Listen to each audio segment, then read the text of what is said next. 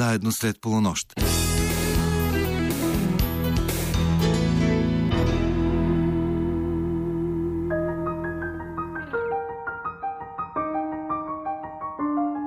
Добра нощ, скъпи слушатели!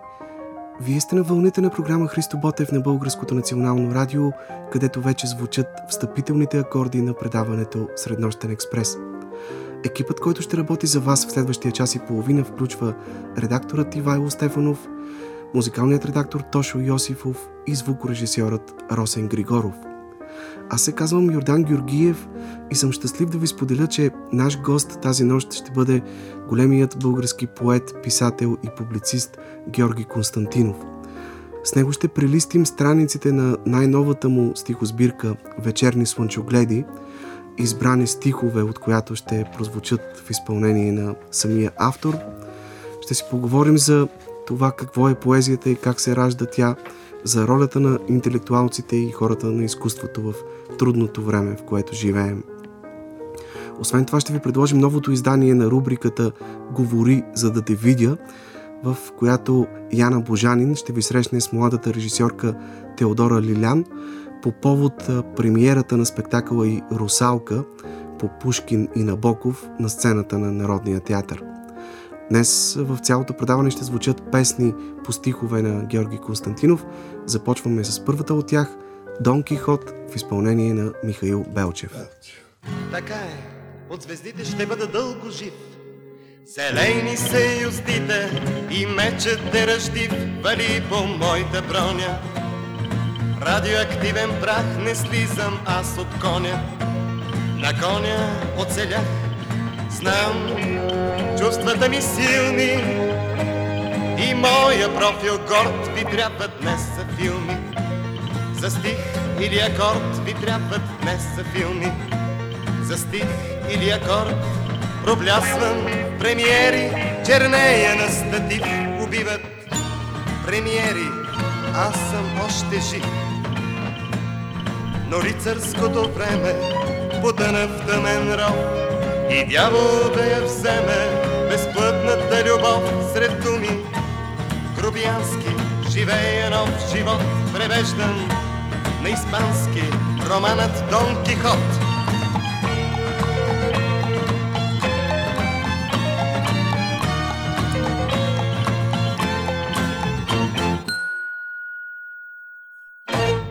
Вие сте на територията на предаването Среднощен експрес, където точно в този момент с искрено вълнение и радост казвам здравейте на обичания наш поет, писател и публицист Георги Константинов, един от рицарите на изящната словесност у нас, любим на изключително много българи от различни поколения. А сигурен съм, че те са и сред нашите слушатели, така че добре дошъл, поете. За мен е наистина чест да бъдете гост в нашето предаване. Добре заварил, радвам се, че сме заедно и че ще говорим за поезия. Една тема, която не е толкова честа да. в нашия делничен живот. Ще говорим за поезия и веднага бързам да кажа на нашите слушатели, че Георги Константинов е тук при нас заедно с най-новата си стихосбирка Вечерни слънчогледи, която съвсем наскоро се появи на книжния пазар.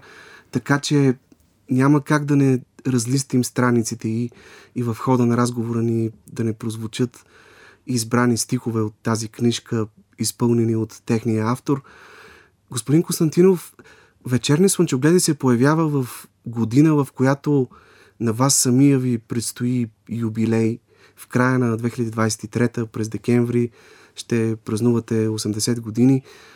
В този смисъл, това са съвсем нови стихове, не е някаква антология или избрано от предишни години, но гледате ли на тях така и като на своеобразна равносметка на изминатия до сега път, използвайки като повод тази кръгла годишнина? Ами, ще кажа, че всеки човек се променя с времето. Поетите също внасят нови моменти, нови вълнения, нови изводи за живота, поетически обобщения.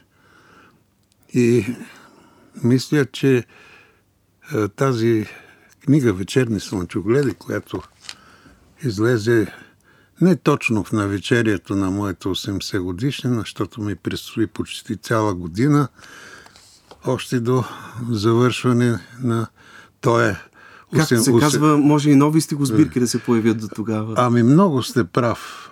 Е, не за нови стихосбирки, но нови творби, е, даже не само поетически, ще се появят и се появяват. Е, но ще кажа това. Защо книгата е с почти изцяло нови творби? Ами защото това са новите ми вълнения, новите ми грижи, новите ми подеми и падения, защото всеки човек има такива. А, запазвайки посоката, така да се каже, на пътя, случват се много неща по този път. Особено в последните месеци, в последните а, няколко години. И така. А как всъщност обновявате изразните си средства, така че винаги сте изключително съвременен, остро метафоричен и адекватен на времето, в което живеем? Задавате ми въпрос, който вероятно е много важен, но ми се струва, че това става по един интуитивен начин. Новите неща си искат нов език, новите вълнения също искат особено изразяване, особени метафори, малко по-различни от предишните. Ами, а, мисля, че по това може да се познае един така истински роден поет, тъй като аз освен, че съм поет, съм и добър читател, мисля, чета на, на не малко поети и творбите предварително, редактор съм. И виждам как при всеки един от тях а, съвремието ги доизваева като автори. Всеки нов ден носи нови а, идеи и, и нови начини на изразяване на тези идеи. Мисля, че и при мен се е получило така. По-нататък ще ви прочета едно стихотворение, което се казва Гарванът на мира. Едно стихотворение. Което се оказа пророческо, всъщност. Да. Защото а, това ви... искам да кажа, че просто атмосферата е носила това видение, това съвременно видение. Аз а, с месец и половина като че ли предвидих, че ще дойде този гарван на, на войната всъщност, защото а, гарвана на мира, то е малко иронично. Та... Не гълъб, а гарван, тъй като от огъня и гъстия дим на войната перата му са почернели, точно, а гласът му е прегракнал до грак. Едно видение, за което много хора казват, бе, как, как ти мина през ума? Ми донеси ми го а, новия ден, който а, не беше толкова слънчев. Виждах, виждах един а, така, виждах едни дни, че идват, в които птиците ще имат такива опушени криле или може би ще бъдат оплашени от взривове и така. Това го виждах. Вечерни слънчогледи е продукт на издателство Хермес, с които работите много активно през последните години. Може би това е девета или десета книжка, която те ви издават. А водите ли точна сметка коя поред ваша стихосбирка е тази? Със сигурност вече са повече от 40. Около 40 стихосбирки като имате предвид, че първата ми стихосбирка Една усмивка ми е столица, излезе в 1967 година. Още в студентските ви години. В студентските години. И в нея бяха немалко от тия стихотворения, които и до днес ги считат за характерни на, за моето перо, така да се каже. Но ето виждате от една усмивка ми е столица до вечерни слънчогледи има просто един дълъг път с много завои и с много пъти указатели и с много заглавия на книги, а самите книги съдържат по 40-50 стихотворения. Просто съм изразявал през ден, през два, през три своите вълнения. Това е една а, невероятна поетическа и всъщност и житейска а, биография а, с помощта на поезията и най-вече чрез поезията. А защо вечерни слънчогледи заглавното едноименното стихотворение носи една много силна метафора за слънчогледите, които когато слънцето се скрие, се вглеждат в себе си и виждат светлина. Ами аз ще го прочета да... след малко стихотворението, като искам да кажа, че самото стихотворение Вечерни слънчогледи изразява по един метафоричен начин устойчивия вътрешен дух, независимата от природата и, от, и обществото вътрешна вглъбеност. Даже да изчезне слънцето, слънчогледите, загледани в себе си, търсят светлина. Тоест да То... не позволяваме да угасне светлината, която носим вътре в себе си. Тази, Тази алегория, дух, да я наречем, а всъщност това е един обобщен образ, се отнася сигурно и за природата, и за човека на творчеството, и за човека изобщо. Нето да го прочета. Да. Вечерни слънчогледи не искат те луна, главите са навели към тъмната земя, не се интересуват от бледите звезди, небето им е чуждо, различно от преди.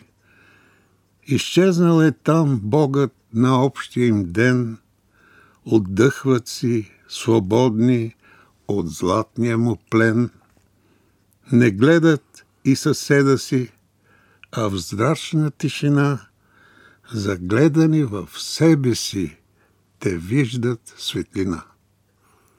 Прекрасно стихотворение, наистина. Това е от, така, от най-лиричните стихотворения в тази книга, но ми се ще да кажа, че в, в самата стихосбирка, която сигурно има едно 70 някъде стихотворения, едни представляват лични емоционални споделяния, както в този случай, други разгадават пътя на чувството, успяло да се превърне в траен спомен. Има, разбира се, и стихове за любовта, които бих нарекал, а, как да кажа, и спомен за любов, и мечта за любов. А, има и такива, които някои мои приятели наричат лирически иронии, т.е. не липсва и чувството за хумор. Мисля, че а, някои знаят от а, читателите, че имаме не малко сатирични стихотворения, не малко стихотворения с, а, така, с един хумористичен, уж на вид лековат стил, но се мъчат по този начин да каже някои наистина важни истини за живота си. Всъщност, какво е поезията за вас? Разголване, изповед, портретиране, вдишване, издишване. Тук в тази книжка казвате, че Поезията е бисер сред всички изкуства. Тук чувството мисли, а мисълта чувства. Да. Да, има такова стихотворение и ще кажа, че не защото аз съм автор на стихотворение, на поезия, на лирика, считам поезията за най-високото изкуство в нашия живот може би заедно с музиката. Защото, как да кажа, много неща, които един друг човек при други обстоятелства би разказал в 10 страници, в повече дори страници, а една лирическа формулировка може да замени цялата планина от думи. Ето да кажем при Ботев как е. Тос, който падне, бой за свобода, той не умира. Формула бих казал, непоклатима, висока. Може много да се говори за подвизите и за а, битките, които преживява човешкия род и всеки отделен човек, но виждате как в два реда всичко е. Или пък, да кажем, помниш ли, помниш Тихия двор, Тихия двор с белоцветните вишни. И веднага е цялата атмосфера на завръщането от дома. Всъщност знам, че някои ваши колеги наричат стиховите ви дебеляновски. Така ли е наистина? връщате ме към един а, хубав спомен. Когато излезе първата ми стихосбирка, една усмивка ми е столица, при мен дойде а, вече по, по забравения, но много талантлив и голям а, драматург и поет Камен Зидаров. А, той тогава беше на върха на вълната, играеха негови пиеси в няколко театъра едновременно. Намери ме и поиска да говори с мен. Тогава той беше някъде в третата възраст, така да кажа. Аз бях на 20 и няколко години. И ми каза, Георги, прочетох вашата книжка. В нея има три-четири стихотворения, които аз като един от първите приятели на Димчо Дебелянов, с когото сме вървели по тези улици и сме споделяли много неща, ще кажа, че приемам тези ваши стихотворения като дебеляновски. Той имаше предвид стихотворението Вечер, стихотворението а, Мила моя, не питай, пише ли стихове още. А аз тук ли... веднага ще направя паралел с Аз умирам и светло се раждам на Дебелянов и всяка сутрин аз се раждам отново ваше стихотворение. А, това може би по-късно да. се е появил този паралел. А, но аз умирам и светло се раждам, разнолика, нестройна душа, през нощта, без, през деня непрестанно изграждам, през нощта без пощада руша, призовали дни смет, светло, смирени и така. Това стихотворение още като ученик много го харесвах. Но Димчо Дебелянов, както виждате, аз не зная как тръгна разговора за Димчо Дебелянов, но наистина той е един от любимите ми поети и ще кажа, че виждате при него с с какъв финес а, са споделени чувствата. Особено чувствата към дома, към майката, към любимата, може би най- най-вълнуващите любовни стихотворения е написал Тимчо Дебелянов, докато при Яворов са по-драматични, така предизвикват понякога вътрешен земетръс, дори като четеш Яворов. А тук виждате с какъв финес. И точно този поет има поне десетина и може би и повече сатирични стихотворения, които са много остри, като Орден, например. Случва се такова, да. бих казал, едновременно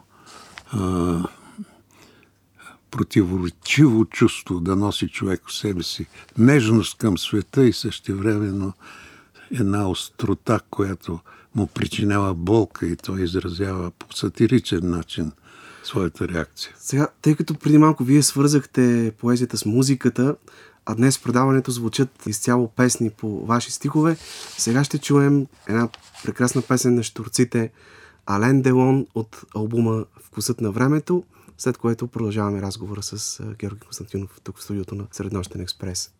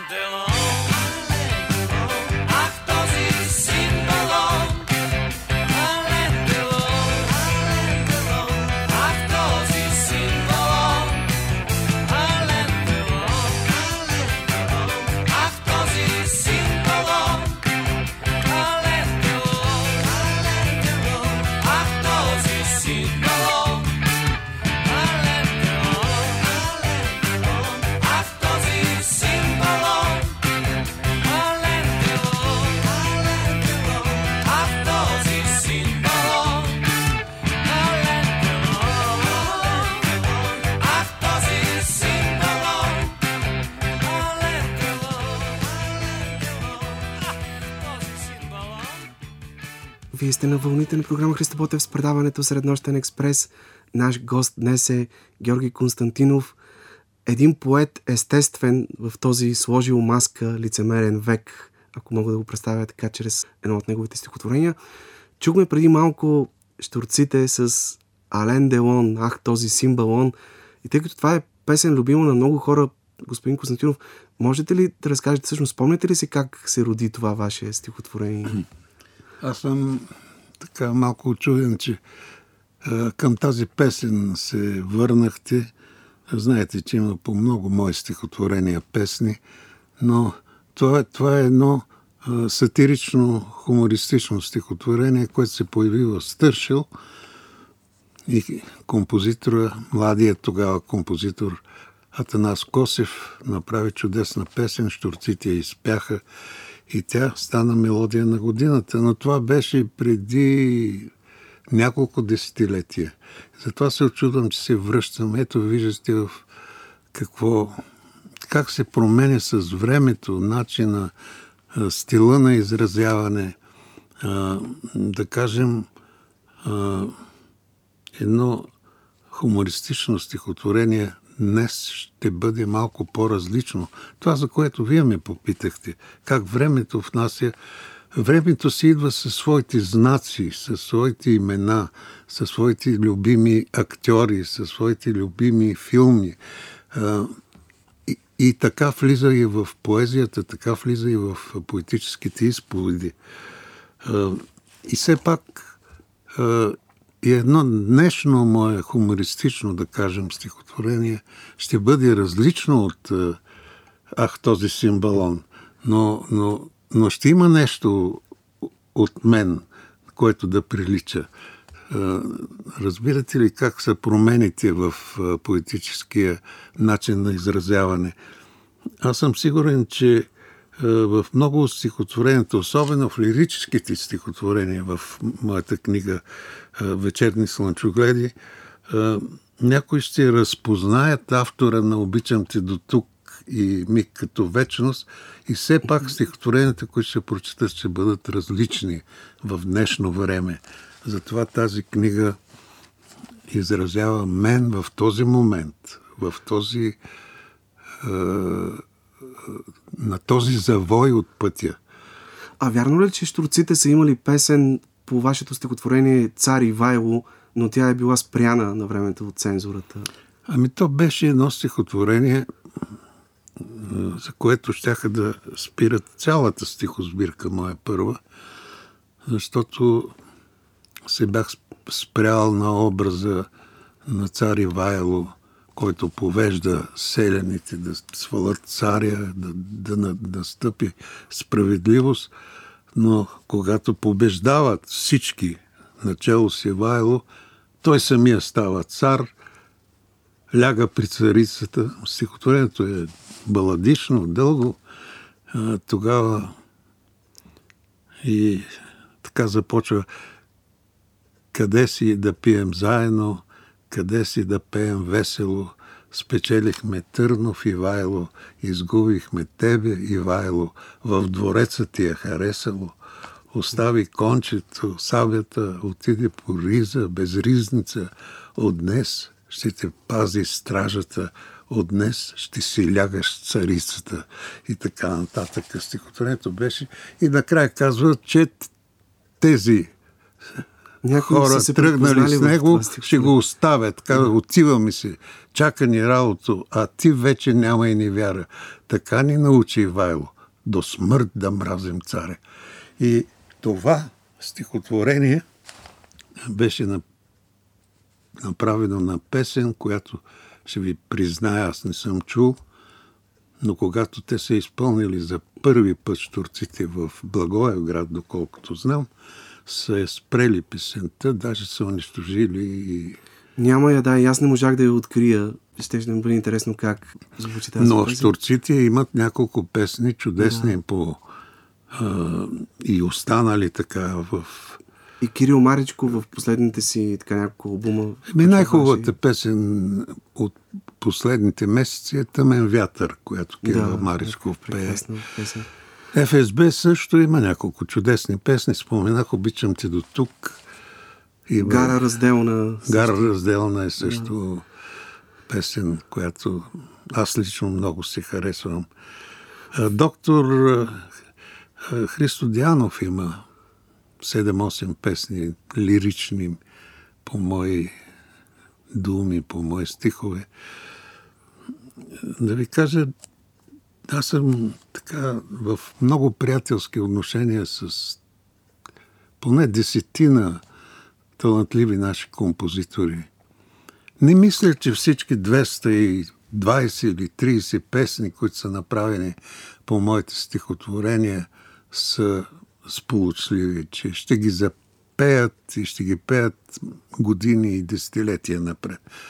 Но има десетина, 20, 30, някъде има така едно ято песни, които ще останат според мен. И то не само заради стиховете, а защото се е получила тази а, комбинация между лирика, музика, а, как да кажа, поезията е по- подала ръка на музиката и обратно.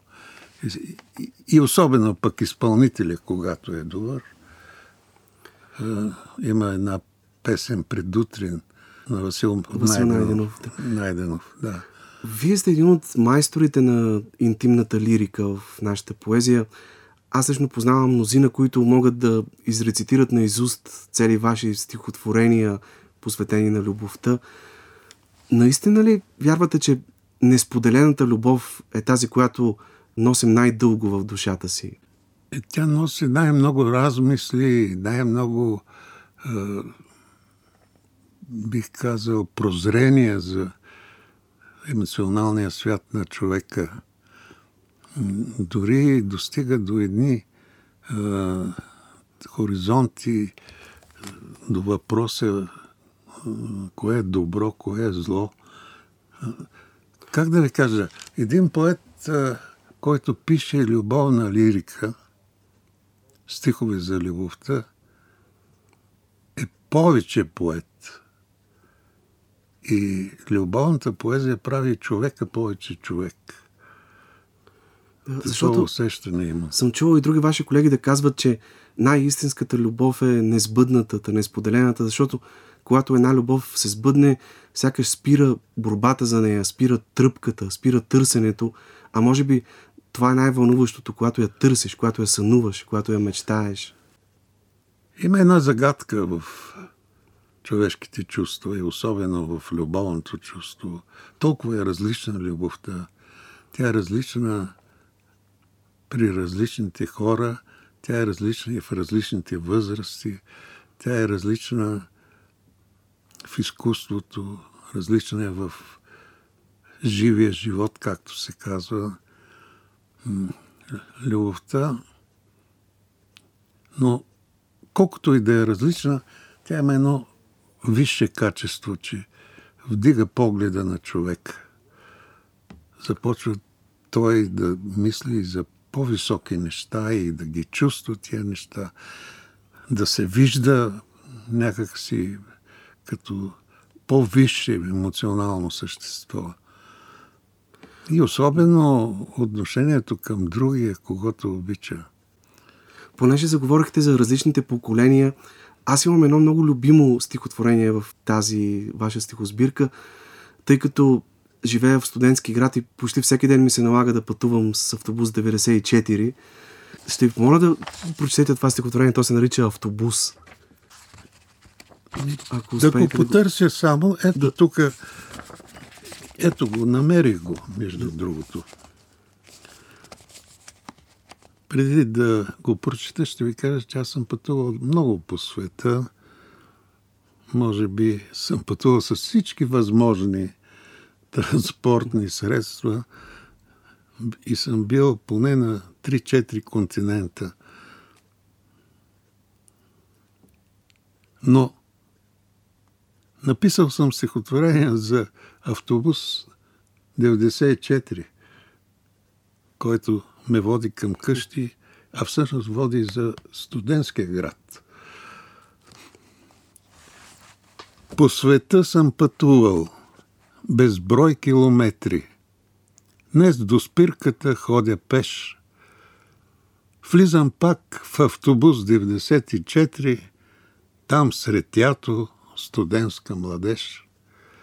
И сред техните погледи и думи чувствам в този утренен час, че са спътници доста по-други, както нявга, друг бил съм и аз. Те са смес от мечти и ирония, всичко знаят, хикс на квадрат. И по своите будни смартфони разговарят с целия свят, имат само своята истина. Не им трябват познати слова – и сега непременно искат и аз също да усетя това. Но до вас съм, момчета и момичета. Този път аз го знам на Изус. Не е лошо, че сме различни, щом пътуваме в един автобус. Много ми харесва това ваше определение за днешните млади хора, за днешните студенти, че са смес от мечти и ирония.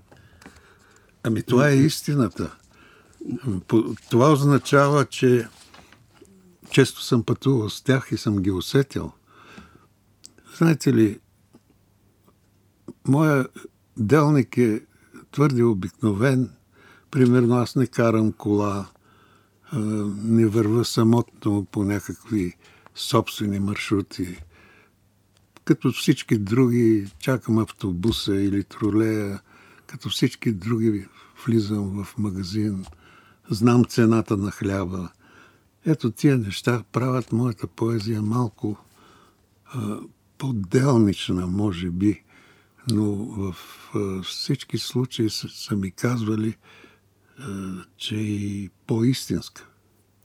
А чувствате ли отклик сред тези млади хора? Вълнува ли ги, вълнува ли ятото на студентската младеж? Вашите стихове достигат ли до тях, заразява ли ги това чувство, с което те са пропити, въпреки разликата в поколенията? Не знам, аз няма да използвам мащабни изрази. Ятото е с мене или всички се интересуват от моите стихове, което сигурно няма да бъде вярно, но искам да кажа, че ето, например, вечерни слънчогледи излезе преди около месец и половина. През това време а, бях поканен от различни места и то предимно от млади хора да направя литературни срещи за тази стихосбирка. тук стана в столична библиотека чудесна вечер и така с гордост ще кажа, черните глави бяха повече от белокосите глави. Така като погледна залата, така беше. Наскоро след това ме поканиха и в Пловдив. Картината също беше предимно млади хора. Или хора, особено на средна възраст. Такива, които, как да кажа, които са заживели с стиховете на наши поети в началото на века, да кажем, преди 10 на 15 години и продължават да се интересуват и да се вълнуват от тези стихове и изглежда, че аз съм един от тях, които ги вълнува. Само преди броени дни бях в Сливен като участник в фестивал на детската книга, но поискаха от математическата гимназия в Сливен среща с мен. Имаше към стотина ученици, които слушаха мои стихове. И то тези стихове, вечерни слънчогледи. Признавам си, че изпитвам творческо удовлетворение, че съм приеман от младите хора, че съм разбран от тях. Добре, сега ще чуваме едно ваше прекрасно стихотворение, превърнато в песен Обичам те до тук. Споменахме за нея преди малко в изпълнение на ФСБ, след което се връщаме по своя път студио. един и същ разнася мални и трамвая. Ми да чуем.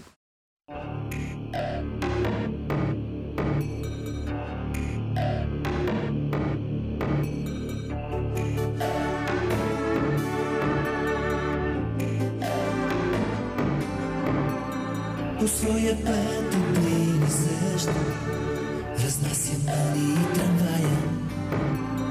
Гърми обещава дъжд, аз какво да обещая, обичам те до тук. Обичам те до тук,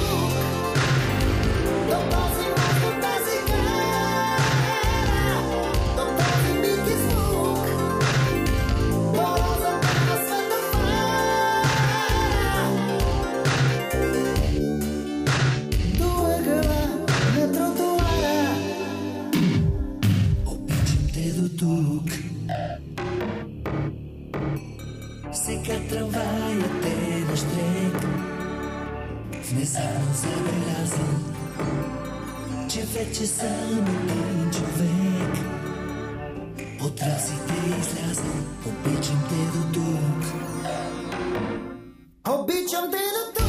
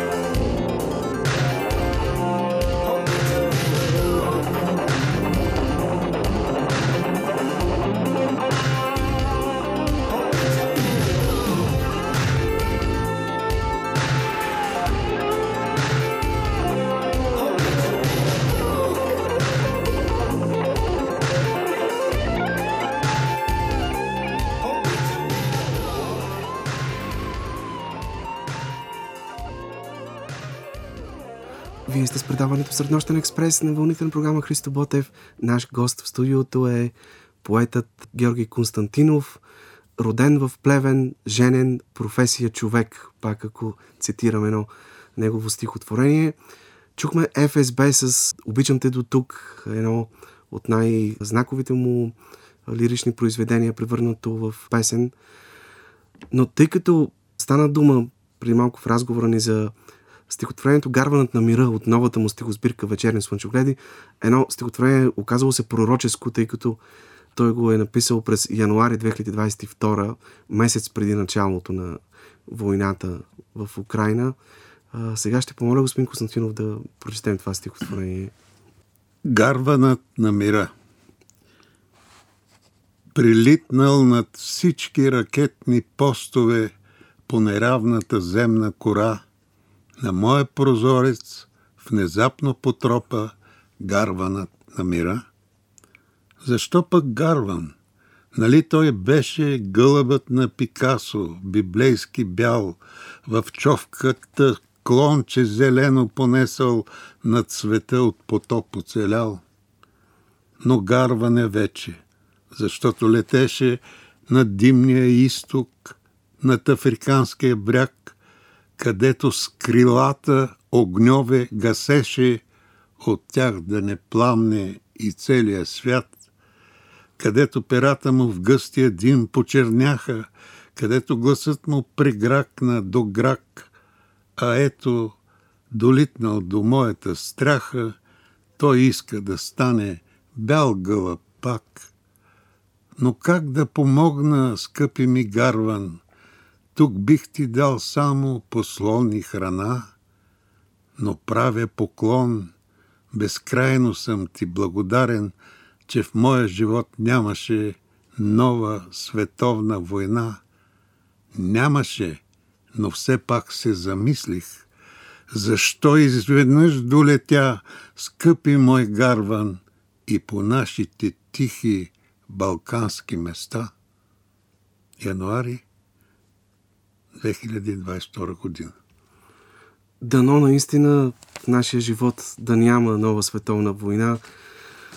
Но вие имате вече няколко стихотворения, посветени на войната. Дори открих едно, което го няма в тази стихоспирка, но е много хубаво стихотворението Политици, в което казвате Говорят ни за мир с военни планове заети, понеже не блестят с крилати мисли, разчитат на крилатите ракети. Да, ами хубаво, че си го спомняте. То мисля, че в Стършило излезе. Ами да, аз да ви кажа, моята линия поетическа, пък и житейска е мира.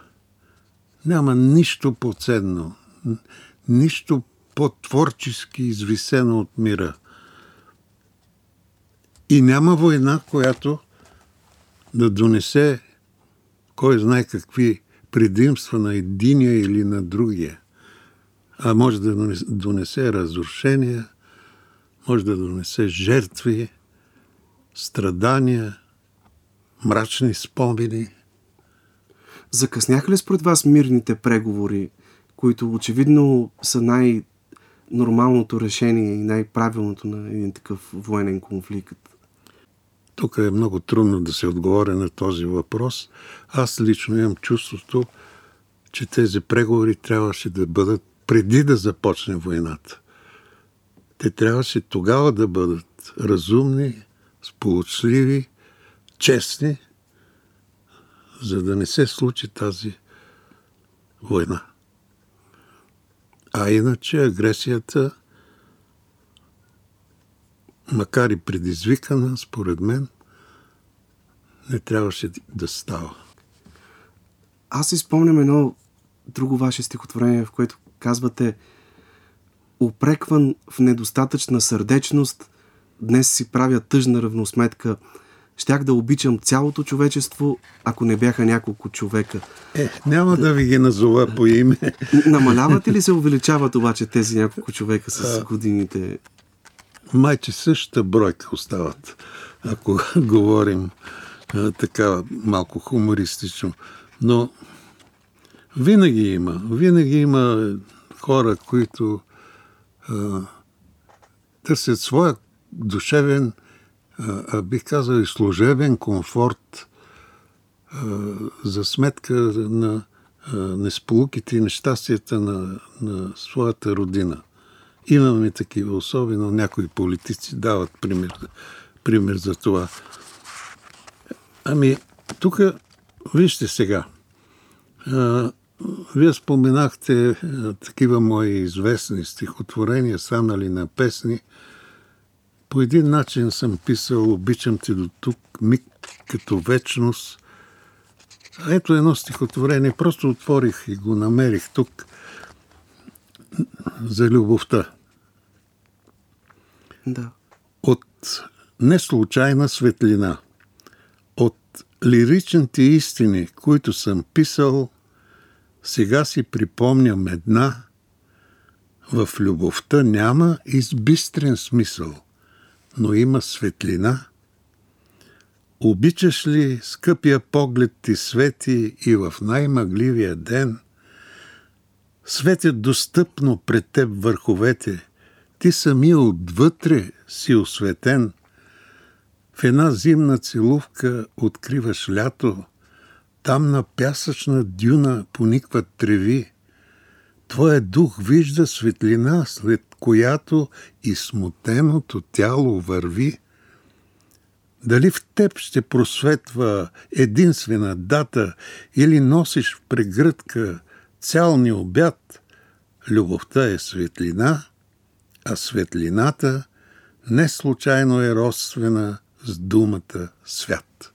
Ето това е, може би, най- най-изконната, най-великата светлина, която трябва да пазим в себе си. Любовта.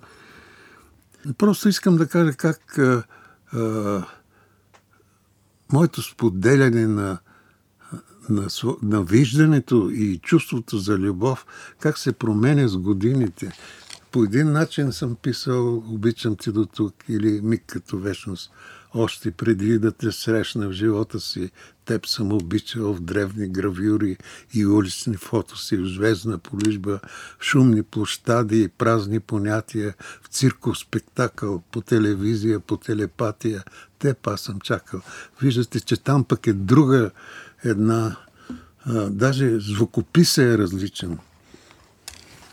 Но те звучат много красиво и днес. И не са изгубили нищо от... Да, съгласен съм с вас.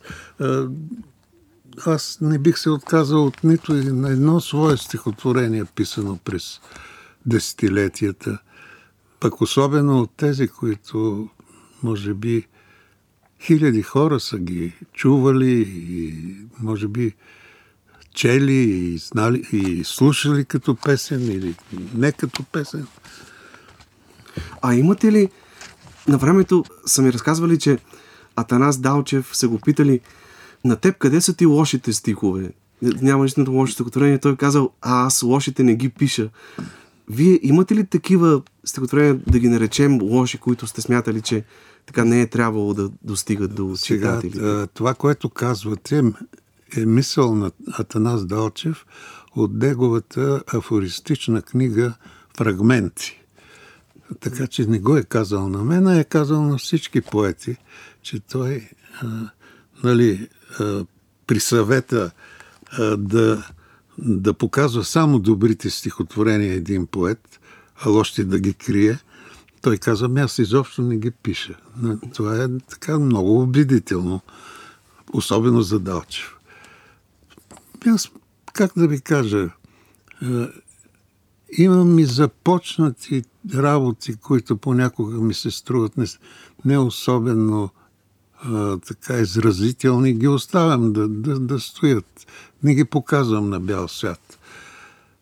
Но общо взето това, което публикувам, все пак е минало през а, моя поглед, моята преценка.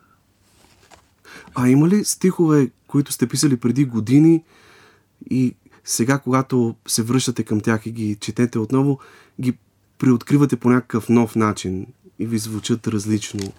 А, разбира се, че с други очи понякога, ако прочета, ако намеря, да кажем, За съжаление, някъде съм я изгубил. Една тетрадка имах а, и в казармата, и в първи курс българска филология. Една така. Ако ги прочета сега отново, сигурно ще намеря и много хубави и вълнуващи неща, защото младият човек е изключително искрен и, и силен. Чувства в него са силни и той не може да скрие това, когато пише едно стихотворение. Но сигурно има и някакви, да кажем, чисто литературни неточности. Как, как да ви кажа? Цялата работа е, че аз живея с поезията от 15-16 годишен и понякога намирам мои предишни работи и дори с едно пипване само те стават според мен още по-изразителни, но има и нещо друго. Гледам пък да, да не ги поправям според днешните си виждания. Става въпрос за някоя думичка само. И така стоят. И непременно пиша в коя година са написани. Да. Стефан Цанев беше казал на времето, че съпротивата ражда най-смелите плодове на духа. Така ли е наистина? Ето виждаме, че през социализма, въпреки идеологическата цензура, тогава имаше прекрасни писатели, много ярки поети и се раждаха невероятно красиви произведения, въпреки догмата, някакси, може би като съпротива на всичко това, докато днес нещата са някак по-различни. Ами, това може така сложно. То е сложно и, и може да се обясни м- още по по-широк начин. А, и погледнато не само с, а, към изминалите десетилетия на тоталитаризма, а по принцип а, една истинска дарба винаги върви срещу течението. Тя няма как да бъде вкарана в рамки. И нашите най-талантливи писатели са намирали начин да изразят себе си, да изразят своята дарба, своето виждане за истината, виждане за света. Повечето от тях, особено в областта на белитристиката, с, с езопов език, или да кажем с а, алегории, с а, символи. Тук вече стигаме и до поезията. Лично аз а, никак не съжалявам, че в един период от време, тогава, 70-те и 80-те години, имам десетки сатирични стихотворения, които може би не всички са някаква съпротива, но повечето са... За които дори сте изключен от партията за Е, някои от имаше, тях. имаше неприятности големи около квартално събрание, около а, скица от натура, динозавъра. Имах една такава стихотворна съпротива срещу това, което става в атмосферата на България и то на Русе. Тогава беше тема болезнена въздуха на Русе. Вижте, няма как, истинският поет няма как да не реагира на такива неща. И съм го правил и така е имало съответно пък хора, които мислят ограничено, мислят цензурно. Много пъти се говори за цензурата в тези години. Честно казано, ние нямахме а, официална цензура. Но пък автоцензурата. Но е имаше автоцензура, както правилно отбелязвате. И всеки, доколкото си позволява. Аз си позволявах много повече и затова така получих известни наказания. Както Георги Марков беше писал, ако на Комунистическата партия трябва да бъде издигнат паметник за нещо, то е за това, че е постигнала именно автоцензурата. Това, това ти сам да се цензурираш, без да зависиш от други хора, е наистина нещо, което Ами ако искате да четете един поет, на който почти не е действала автоцензурата, четете моите стихосбирки от тогавашното време. Разбира се. Неграмотно сърце или да кажем общителен самотник или електронното куче. Ми да намерете ги в библиотеките и Сега, понеже стана дума за стихотворението Квартално събрание, което 88 година се превръща в, основна причина, заедно с още две стихотворения, Георги Константинов да бъде изключен от партията. Сега ще го чуем превърнато в песен от Подуене Блуз Бенд и Васко Кръпката от техния първи албум Комунизмът си отива 1990 година, след което ще останем още няколко минути в студиото с Георги Константинов.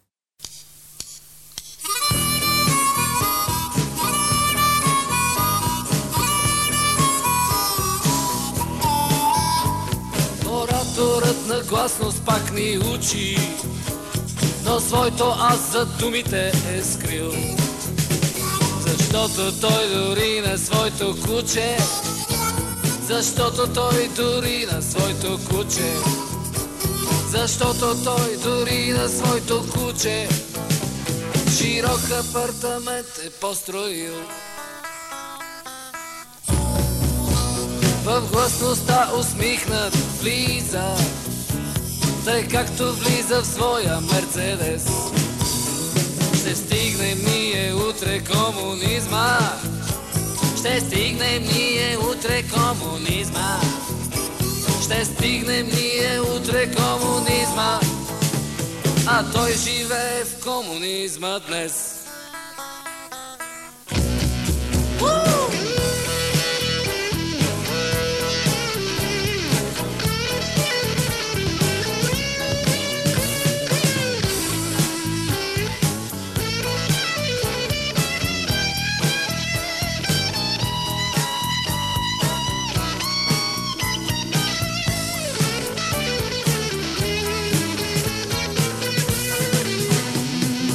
Досадно мисълта му лъка души и проследва от изкуствен плам. А хората се правят, че го слушат и хората се правят, че го слушат. А хората се правят, че го слушат и той се прави, че си вярва сам.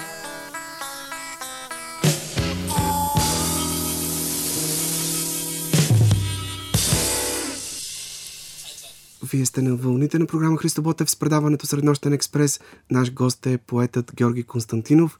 Чухме изпълнението на Блуз Бенд на едно стихотворение, което се е превърнало в знаково през годините квартално събрание, но и в най-новата стихосбирка на Георги Константинов Вечерен слънчогледи, освен много красиви лирични изповеди, се усеща силно и острието на сатиричното му перо, и сега ще чуем едно стихотворение, което ако в квартално събрание и днес, според мен, биха могли много съвремени наши политици да се припознаят, то стихотворението Тиква е просто без коментар. Ще ви помоля просто сега да го чуем. Тиква. Тиквата от ниското изниква. По оградата пълзи нагоре. И накрая става видна тиква в твоя двор за близките дворове. И понеже казват стари хора, твоя двор е мъничка държава, тиквата се пъчи най-отгоре с горделив мерак да управлява. Тя расте, на слънцето просветва, обградена от листа корави, даже партия с безброй тиквета, тиквата се мъчи да направи. Тъй човек, от грижите приведен, с властта на тиквата привиква, затова самия той след време тиквата сменява с друга тиква. Страхотно, много силна сатира, буквално жигосвате хората, които ни управляват. И то от години. Да ви кажа, понякога така излиза парата и от мен, огъня, който би гори вътре като се напише едно такова стихотворение и излезе на, на свобода, самия аз се чувствам по-свободен. А споделяте ли мнението, че днешното време, макар и лошо за живеене, е много благодатно за литература и изкуство, заради богатството от теми, които животът ни предлага? Това трагично крушение на съдби и мировъззрения, тези остри противоречия, които виждаме и около нас, а и вътре в самите нас, би трябвало да са така източник на много сериозно вдъхновение за днешните пишещи хора. Не ще е дума времето, в което живеем, е изключително противоречиво, разнообразно, шарено, неща, които в някакъв момент възприемаш за много добри, изведнъж си променят света, показват си иглите и тръгват срещу тебе. Какво да кажа? Разбира се, че това е едно бо- богатство за лирическата и особено за лирико-ироничната поезия. Винаги може да изразиш неща а, интересни и с богати, богата гама, с различни нюанси. Но сигурно пък за живеене този живот не е лесен. Ако погледнем. И въпреки всичко, поетът трябва да изразява това, което вижда и чувства. Аз едва ли е- ед, едва ли не, бих написал тези сатирични, особено сатиричните иронични неща, ако не беше живота такъв. А тъй като вие имате и известен политически опит, бяхте депутат в Седмото Велико народно събрание, бяхте и заместник министър на културата през 90-те години, защо според вас интелектуалците, хората на изкуството днес сякаш абдикираха от естествено присъщата им мисия да бъдат духовни водачи на нацията, да оглавят народното недоволство срещу лицемерието, корупцията, срещу всичко това, което трови живота в обществото ни. Много малко са творците, които виждаме, например, в последните парламенти или аз почти не съм чувал някои от така наречените политици да употребява думата култура или духовност в предизборните си кампании, а и след това. Ами това е дълъг разговор. Мога да отговоря накратко защо а, отсъства този ведър творчески дух, който съществуваше при подписването на новата конституция, Да, Ко- вие кое- сте един кое- от хората, които която и аз съм да, подписал. заедно с Валери Петров дори сте така... Да, бяхме един до друг там редакция. седяхме. Да, и, и направихме редакция на Конституцията 2-3 дни преди тя да бъде прията през юли. Беше в една го, много горещ ден беше, когато, когато всъщност внасяхме тия малки корекции, пълен член, запитайки, де причастия и така, така. Но след а, тогава преамбюл написа и Валери Петров, който според мен е много важен в нашата нова конституция. Но направо да отговоря защо Защо не приемат, изкуство защо, Да... защо не приемат а, м, този дух, с който се започна тогава. Ами ще кажа, защото доброто няма и умрут, си казват, за да постигне само влизане в тая атмосфера, в, в, в сред тези хора, които решават проблемите на България. Не, че не искат хората на изкуството. Сигурно има от тях с подчертани и обществени качества хора. Но срещат бариери да влезат в било в парламент, било в важни институции. Може би в Министерство на културата имаше възможност някои наши видни творци да, да бъдат за известно време и свършиха добра работа. Но културата винаги остава последна грижа за... Да, тя е на последно място и в списъка, който се предлага за министри. Вижте, на най-последно място Ето, сте главен- образованието и културата. Вие сте главен редактор на списание Пламък и доколкото само доста време сте принудени да се издържате сами, тъй като не получавате никаква подкрепа от държавни институции. А, получаваме само когато с много натиск, с много настояване, частично за някой брой или за два броя.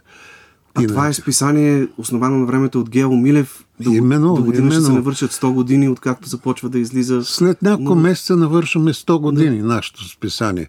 Аз повече от четвърт век съм главен редактор и знам как излиза трудно това списание. Но напоследък имаме една помощ от Министерството на културата, за което благодаря. Имаме помощи от 13 века, които оцениха това, че списанието на Гео Милев навършва 100 години и ни протегнаха ръка. Благодаря и на 13 века България. Но не знам как ще продължи в бъдеще. И, и не знам каква е съдбата на другите списания, на другите литературни издания. Те едно по едно изчезват. А особено ми боли това, че изчезват е, изданията за деца и юноши. Ние имахме десетки издания за деца и юноши, които сега, включително списание Родна реч, в което съм работил, или да кажем Славиче, Пламъче, е, картинна галерия, така. И постепенно те изчезват от хоризонта. И понеже сме на края на нашия разговор, само след седмица е 24 май, най-българският празник, затова ще ви помоля, ако помните на изуст вашето стихотворение за Кирил и Методи, да завършим с него, Сега тъй като е изключително важно да помним, че български език е един от четирите езика, на които на времето се е разпространявало християнското учение, християнската цивилизация. Не случайно Кирил и Методи са провъзгласени за закрилници на Европа от папа Йоан Павел II. Нещо, което... трябва да си го спомня и ще ви го кажа похвално слово. Сабя разсичаше нашите корени, вдигахме щитове, книги разтворени. Огън събаряше портите букови, но сред пожарите сричахме буквите. Родови хроники криехме в пазвата, нямахме тронове, имахме азбука и до пищовите в робски възстания носихме своите свети писания. В кървави мигове Бог ни забравяше, книгата винаги сила ни даваше. Тъй сме надвивали тъмно безродие с вас, брате Кириле, брате Методие. Благодаря ви изключително много. Поетът Георги Константинов беше гост в днешното издание на Среднощен експрес.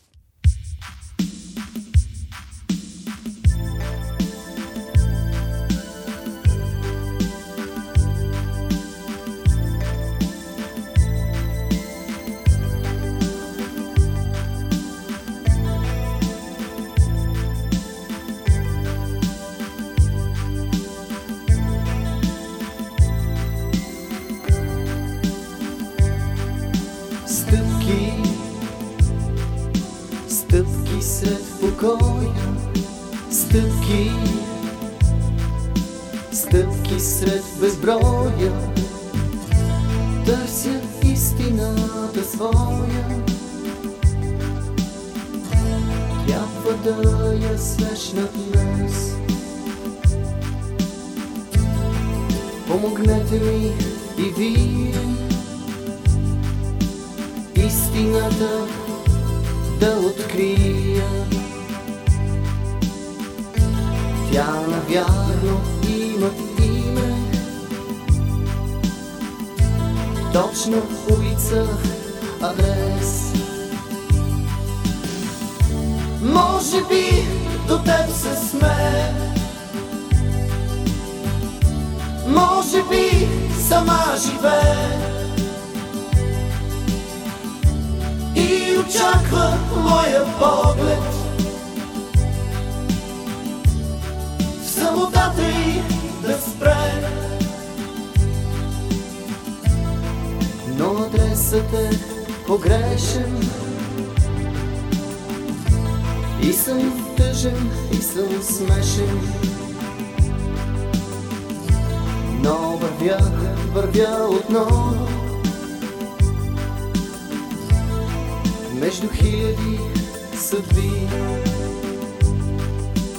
Истината ме вълнува. Значи не и да съществува. Може би с нея утре Ще се срещнем, може би. Може би до теб се смее Може би сама живее И очаква моя поглед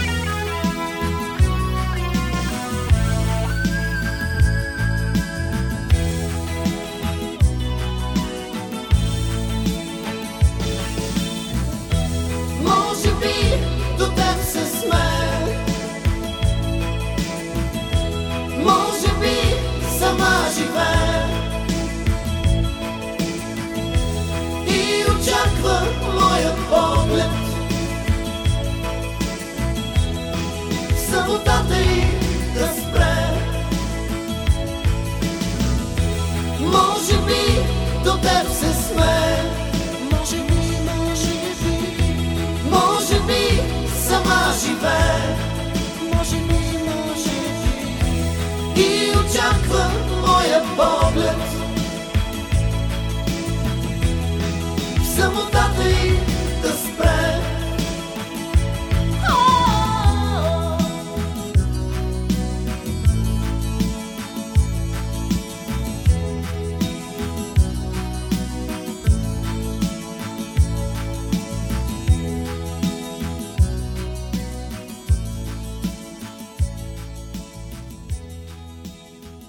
Уважаеми слушатели, в следващите минути ви предлагаме да чуете новото издание на рубриката Говори, за да те видя, подготвено от младата актриса Яна Божанин.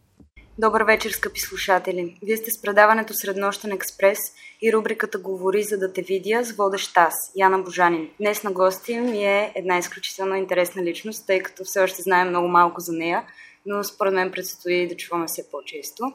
Тя е режисьор и съвсем наскоро направи своя дебют Некъде да е, ами на сцената на Народния театър. Текста е на Пушкин, пиесата е Русалка, която е изключително любопитна и около нея има много загадки, за които ще чуете по-напред в разговора. Казвам здравей и добре дошла на Теодора Лилян. Благодаря ти, че прие поканата. Здравей, много ми е приятно. И на мен ми е много приятно, тъй като разбрах, че ти си живяла 6 години в Русия, в Петербург. Там си учила, доколкото знам. Uh-huh. Разкажи ми малко повече за това какво те отведе в Русия, какво научи там, защо избра тяхната школа. Ами в Русия първото нещо, което ме отведе, понеже първо аз бях два пъти на екскурзия, но беше голямата ми любов към руската литература. И така ми се случи, че два пъти имах щастие да отида на екскурзия в Русия. Адски много ми хареса. Успях да посетя няколко представления и някак си се влюбих изцяло там в, как да кажа, цялата театрална ситуация. И след това, като се върнах в България, разбрах, че има една програма Росътрудничество, която се заключава в това, че някакси все едно Русия те вербува чрез изкуство към да те направи се причастен към нейната култура и цялост. И всъщност ти кандидатствайки в тази програма, ако минеш изпитите, учиш безплатно. И всъщност аз така много, как да кажа, взех страшно решение, така да го наречем, понеже бях на 28 тогава и не знаех изобщо руски. И заминах и всъщност една година учих само руски язик, след което кандидатствах. И ме приеха да уча. Като реално не всичко беше толкова хубаво, както сега звучи, защото взеха ме в една магистрска програма, но там имаше много чужденци и осъзнах, че тези две години, които ми се предоставят, няма да бъдат достатъчни да, как кажа така, да се науча на школата, както те го казват. И всъщност учих една година магистратура и след това реших и си кандидатствах в напълно такъв нормален руски клас с руски мастер. Моят мастер се казва Григорий Михайлович Козлов. Той е доста популярен в Петербург, има свой театър. И така, да беше сложно и трудно. Смятам, че много се промених като човек и като личност. Там има едно такова изискват от теб едно напълно отдаване на самата професия. Аз дори помня, когато кандидатствах и те вече при моят си мастер, и той ми каза, помисли си все пак, защото това е каторга, 5 години образованието и ние са ние 5 години без почивен ден 24-7. И всъщност аз с това, като казвам, че беше сложно и самотно, аз всъщност, освен моя клас, актьорски, аз почти там нямам никакви приятели, понеже просто аз не съм имал физическото време да правя нещо друго, освен да се занимавам с това, с което занимавахме. Как и кога реши да се върнеш в България? По принцип, реално имах желанието да остана още малко там 2-3 години, да поработя, понеже имах някакви предложени варианти. Но тъй като всички знаем какво се случи миналата година, 24 февруари, и нещата малко се промениха. И първо аз бях поканена да бъда асистент на Тимофей Колябин на неговото представление Нора. И, и аз се прибрах, като не бях взела още, още решението, ще оставям и ще се връщам. Но така стекоха нещата, че останах. Също да поясним за слушателите, които не знаят. Коляба им поставя представлението Нора в Народния театър, което все още могат да гледат и за напред, надявам се, ще могат. Ти си му била асистент Да. на това представление. Как се стигна до това, след това ти да поставиш представление в Народния театър? Как се събра екипа? Аз покрай работата ми с Тимофей много се сближих с неговия екип, имам предвид с самия Тимофей Колябин, с неговия стенограф Оля Гълъвкол, с неговия драматург Роман Дължански, който в последствие нали, стана и мой драматург. И всъщност Да. то всичко така започна от нашето приятелство с, с Роман. И тъй като нали, аз до последните 6 години съм била в България и нямах да речем сценограф. И Роман ми предложи Ксения Предрухина, която е, тя е много популярна в Русия. В момента също е дисидент, като повечето от моя екип и живее в Хелзинки. Тя пък ми предложи Иля Пашнин, който е моят лай дизайнер. С Калин Николов се познавах от по-рано. С него ние вече бяхме работили заедно. И разбира се, там нямаше съмнение кой ще ми бъде композитор. И Сергей Йорданов, който ми е костюмограф и е, кажа, доста популярен в България, но занимава по-скоро с кино и с реклама. И неговата също му е Да. дебют театрален, така да го наречем. По отношение на, на артистите, основната си част са си от Народния театър, като мога да кажа, че отправната точка на всичко, другото ми беше Деян Ангелов. Него първо си го избрах и някакси около него започнах да построявам всички останали. Тоест той си ми беше такъв кръгълния камък, как се нарича. Исках момиче за русалката, като в последствие, нали, в момента в представлението играе Надежда Колева, но тъй като мен се научи да изхождам от самите артисти, аз някак си, когато още на първа или втора репетиция, когато се- се- седнахме да четем и те четоха, и ми се роди идеята всъщност да не бъде само тя, да бъдат и трите. Пак може би, понеже споменах Диана Ангелов, Надежда Колева, да спомена и другите артисти. Това са Иляна Коджебашева, Благовест Благоев, Явор Валканов, Елена Иванова и Владислава Николова. Искам да те попитам за образа на русалката. Ти каза, че си го проучила в дълбочина и заобщо това, че си избрала русалката да не бъде една жена, три жени. Какво носи според теб в съвремето този образ? Ти как го използва? Ами, основно, разбира се, това е... Винаги има някаква нотка на някаква фатална жена, която а, често е била излъгана от своя любим възлюбен и нали, не е могла да превъзмогне болката си и се отдавя и след това се превръща в нещо отмъстително. Нещо, което ми харесва изобщо в в цялост в образ на русалката, когато между това аз работех и текст на Оскар Уайлд, въпреки че там е съвсем друга темата, ми харесва много тази еклектика между жестокост и красота.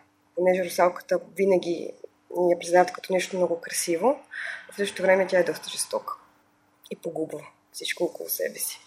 Те могат нас, глупачките, да карат, да хупваме, щом свирнат посред И нощ. за мелницата до зори да бъбрим обичат да тешат сърцата си с бедите ни. Пак после. С Богом! Върви където искаш, гълбице. Когото искаш ти обичай. Коя тя? С Богом! Почакай! Аз трябва да ти кажа! Не! Забрави го! Аз си... Почакай! Аз трябва да ти кажа! Забравяй го! Не, Почакай! Аз го Трябва да ти кажа! Не, забрави го! Аз нямаше да съм готова, не дай това! Почакай, не дай това! Почакай, трябва да ти кажа! Аз за всичко съм готова! Нека да запознаем всъщност слушателите, които най-вероятно не са я чували и не знаят за какво става въпрос. Това е пиеса на Пушкин, която е открита, доколкото знам, след смъртта му Да. в разбъркан ред и след това те дори не са знали точно как са подредени сюжетно сцените, не е била довършена. Ами не, че първо е незавършена. По принцип, нали, смята че е написал 1829, мисля, че нали, може да бърка да. годината, но това не е толкова страшно. Реално, той е писал в периода, когато е писал и малките трагедии. И всъщност той има голям спор около нейния жанр, понеже някой смята, че е нещо приказно, някой пък я причислява точно към малките му трагедии, но всъщност точно какво е било, ние няма как да знаем, да, защото реално пиесата е публикувана след неговата смърт. Той дори не я заглавил, наименованието е дал Белински. И тъй като, въпреки че не е толкова често поставяна пиеса, много хора са изследвали и са анализирали. И да речем, например, в мой институт в, в Петербург, Ергиси, там има един професор Владимир Рецептор, който дори още е жив, и той е посветил целия живот на русалка. Понеже той смята, че реда, в който ние четем самата пиеса, не е, не е правилен. Тъй като всичките чернови на Пушкин е намерен някакъв план, който този план не съответства на това, което ние в момента четем. А доколкото знам, също така най-известният завършик на пиесата, който е дописал, е дописан от Владимир Набоков. Да. Ти използваш него, но и променяш някои неща. Ами, то си, реално аз съм променила и някои неща и от самия сюжет на частта на Пушкин и нали съм добавила финала на Набоков, който също е леко променен. Съм си е. позволила. Аз видях, че ти си я и тя в момента е абсолютно актуална за всеки един Ага. съвременен човек. Как и защо избираш, например, да вземеш един стар текст и да го осъвремениш? Не ти ли е по-лесно да вземеш един нов текст съвремен и да го направиш тези теми? Какво е сладкото в това предизвикателство? Сладкото е, че не знам, аз просто за мен самата режисура като професия, основното е интерпретацията. И ми е много по-любопитно да интерпретирам нещо, което вече, как да кажа, се е доказал във времето си. Ми е дори някакси по-любопитно, понеже си намирам някакъв ключ сама за себе си към него. И по принцип аз, как да кажа, съм си по-любителка на класическата драматургия и литература. Не, че не чета, чета много съвремени съвременна драматургия, но някак си там малко прекалено много чувствам натиска на текста. А както, нали, може би слушателите, които вече са видяли, изобщо аз имам части, където изобщо няма текст. Защото аз не смятам, че текста е основното. А това ми е като, как да кажа, като някаква опора, от която след това да да, да, да отскоча. А, ето, че си спомни за мен. Не те ли беше ми Извинявай. Ще се обада след малко. Извинявай. Ах, ето, че си спомни за мен. Не те ли беше срам да ме измъчваш с очакване жестоко и да А русалка си го бях избрала, защото в Русия има много интересно така, едно течение, то се казва лабораторно течение. В България мисля, че още не е много толкова популярно, но може би полека-лека ще навлиза, понеже е много полезно и е много интересно. И всъщност това е такова течение, където в един театър обявяват нещо като конкурс и понякога дават конкретен автор, понякога няма нужда от конкретен автор, а какъвто материал ти искаш. И всъщност ти кандидатстваш. И понеже там е много популярно, кандидатстват много хора, те обаче избират около петима режисьора, след което им предоставят трупата си и там цеховете и всичко за около 5-6 дни. И всеки прави отказ около 30 минути, да речем. И след това този, който е най-успешен, се превръща в спектакъл. И аз просто кандидатствах в една лаборатория миналата година, която беше в Пушкинския театър в Москва. И също самия си, нали, идеята беше, нали, Пушкин. И то беше по-така, нали, исках да се обърнат на текстове, които не са толкова много поставяни. Понеже Русалка наистина е много рядко поставяна и в Русия и по-скоро, ако е поставяна, това е операта на Дворжак. И тъй като пък аз на курса правих представление, което по някакъв начин пак беше свързано с русалки, тъй като направих приказката на Оскар Уайлд Рибарите и неговата душа. И си правих като проучване изобщо за русалките в световната литература, така да го нарека.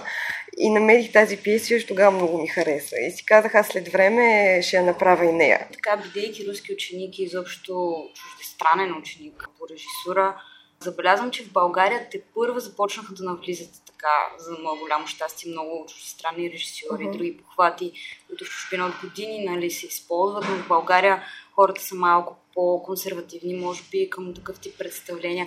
Какво е твоето мнение по този въпрос, като един млад човек, който забелязвам съвсем различно представление правиш от това, което можем да гледаме в повечето театри? Как го приема публиката? Така смешно да кажа, не съм чул някой да се оплаква, но като цяло повече смятам, че публика се възпитава и трябва да има голям избор. Хубаво е, че в момента в Народния театър, понеже откакто съм тук основно следах това, което случва в Народния театър, понеже живея в София, но се опитам да следя и в провинцията и изобщо. Но в момента все пак в Народния театър може да се гледа спектакъл на Тимофей Колябин, на Ерни Лоренци, на Робърт Уилсън. И това е, как да кажа, голяма палитра, много различна една от друга. За себе си мога да кажа какъв тип театър ми харесва. Аз обичам емоционално да ме ангажира театъра, а не интелектуално. И аз се стрема да въздействам емоционално на зрителя, а не интелектуално. Тоест по-скоро да чувства, отколкото да мисли. Ако притежаваш само думите, само единствено словото, какво би казала на хората, за да те видят? Ще цитирам моя мастер, който винаги ни е учил, че най-важното и не само в театъра, но изобщо и в живота е, че това, което идва от сърцето, попада в сърцето. Благодаря ти за това интервю, за мен беше много интересно. И аз благодаря. Уважаеми слушатели, това беше всичко от нас за днешното издание на предаването Среднощен експрес. От мен Йордан Георгиев и от името на екипа, с който работихме за вас през последните час и половина, ви пожелаваме лека нощ до следващата сряда след полунощ.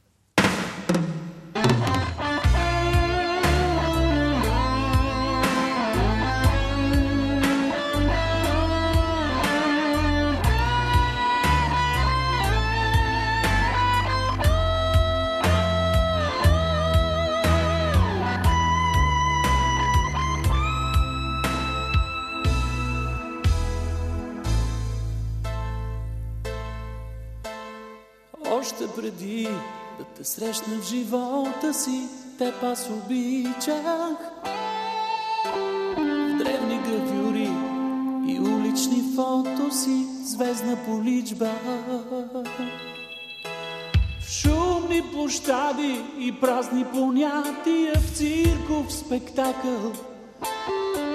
По телевизия, по телепатия, теб, само теб чаках.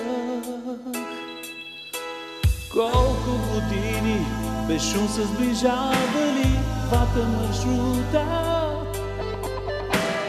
Колко причини света са създавали тази минута. Нежния сблъсък на влюбени атоми, вик на вселени. Още преди да започне съдбата ти си до мене. Ти ме въздигаш по стръмните пътища ти, ти ме възпираш, моите кошмари и приказни сънища ти, ти режисираш. Двама се лутаме в болка и истина в гняв, в гняв и сърдечност. Тази любов е безкрайен единствена миг, миг като вечност.